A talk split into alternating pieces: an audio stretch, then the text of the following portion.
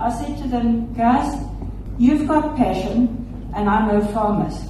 And I started going around to farmers and saying, please take on an Aggie. He's passionate about farming. That's what's going to make him different. Take him on at minimum wage and give him the opportunity to learn. You don't have to teach him. He's going to learn. He's going to take knowledge from you and from your fellow workers. I found three farmers.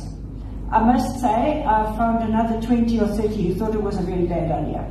But um, one of the lads I sent to, I'm very keen on young people going overseas because I think to escape from South Africa, well, not to escape from us, just to get away from us for a year, learn something about the world at large, um, it's, it's, it's, it's an incredible thing. And this young lad went to a farm in Germany. I found a German farmer who was prepared to fund him. And it was a dairy farm because I only knew dairy farmers back then. And he phoned me after about a week and he said, Judy, there are no workers. And the problem was that it was a dairy farm and he and his boss ran that dairy farm and his boss was the local mayor as well. That lad did so well that they actually extended his visa. And later on, his German employer came to visit him in South Africa, but he ended up with no tertiary education, managing a Holstein dairy of over a thousand cows. So this is what can happen. And the big thing is for us, well, what happened, I wasn't starting an organization, I was helping three kids. The next year, their friends phoned me. And the year after that, more phoned me. Um, and after a couple of years, well, I had just closed down my dairy because I couldn't do both. We at Future Farmers are incredibly privileged because these young people seek us.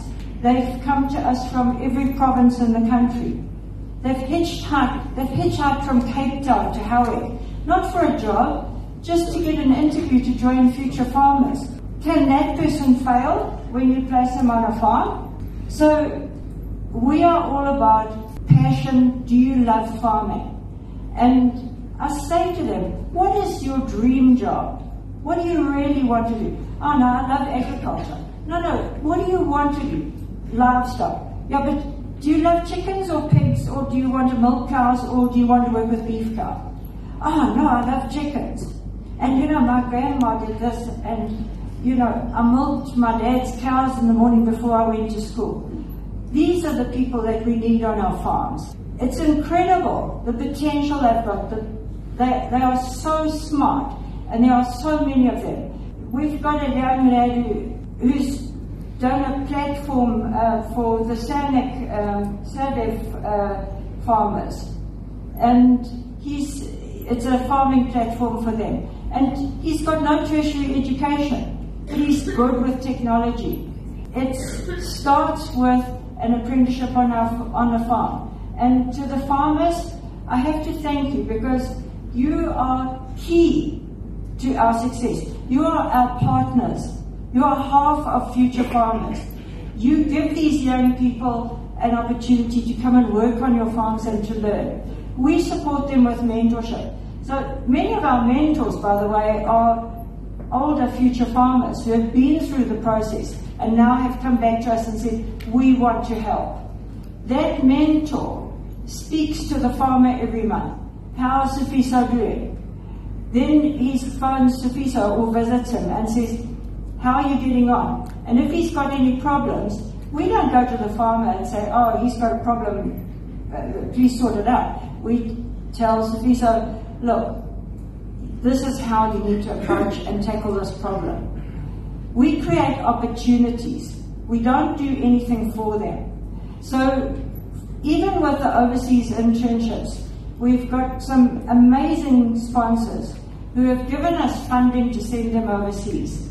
We send them overseas. They, they go to a job. They're getting paid in dollars or euros or whatever whatever the going rate is. But whatever it is, it's big compared to what they've ever had here in South Africa. They pay us back. So they get an interest-free